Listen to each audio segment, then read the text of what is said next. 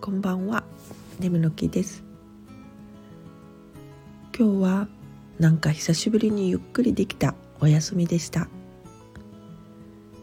気がつけば仕事だけでなくプライベートでも何かしら毎日やらないといけないことを作ってたんですよね。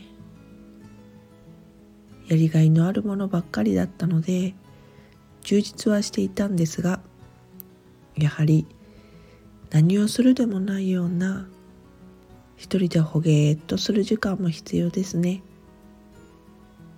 ということで今日は自堕落っぷりを前面に出してほやほやと過ごしました。ふうわからんけど助かった気がするな。私にはこういうのが心の選択です。